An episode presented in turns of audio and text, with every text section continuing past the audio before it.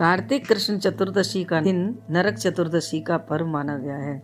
इस दिन नरक से मुक्ति पाने के लिए प्रातःकाल तेल लगाकर अपा मार्ग पौधा के सहित जल से स्नान करना चाहिए।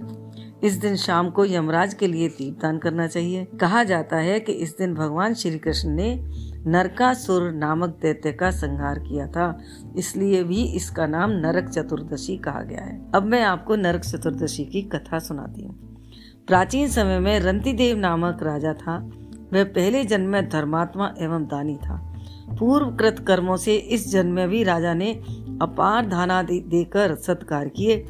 जब उसका अंत समय आया तब यमराज के दूत उन्हें लेने गए। बार बार राजा को लाल लाल आँखें निकाल कर कह रहे थे राजन नरक में चलो तुम्हें वहीं चलना पड़ेगा। यम के दूतों ने कहा राजन आपने जो दान पुण्य किया है, उसे तो समस्त विश्व जानता है, किंतु पाप को केवल भगवान और धर्मराज ही जानते हैं।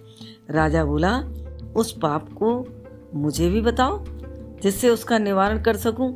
यमदूत बोले, एक बार तेरे द्वार से भूख से व्याकुल एक ब्राह्मण लौट गया था। इससे तुझे नरक में जाना पड़ेगा। यह सुन राजा ने यमदूतों से विनती की, मेरी आयु एक वर्ष बढ़ा दी जाए। इस बात को दूतों ने बिना सोच विचार किए ही स्वीकार कर लिया और राजा की आयु एक वर्ष बढ़ा दी गई। यमदूत चले गए। राजा ने ऋषियों के पास जाकर इस पाप से मुक्ति का उपाय पूछा।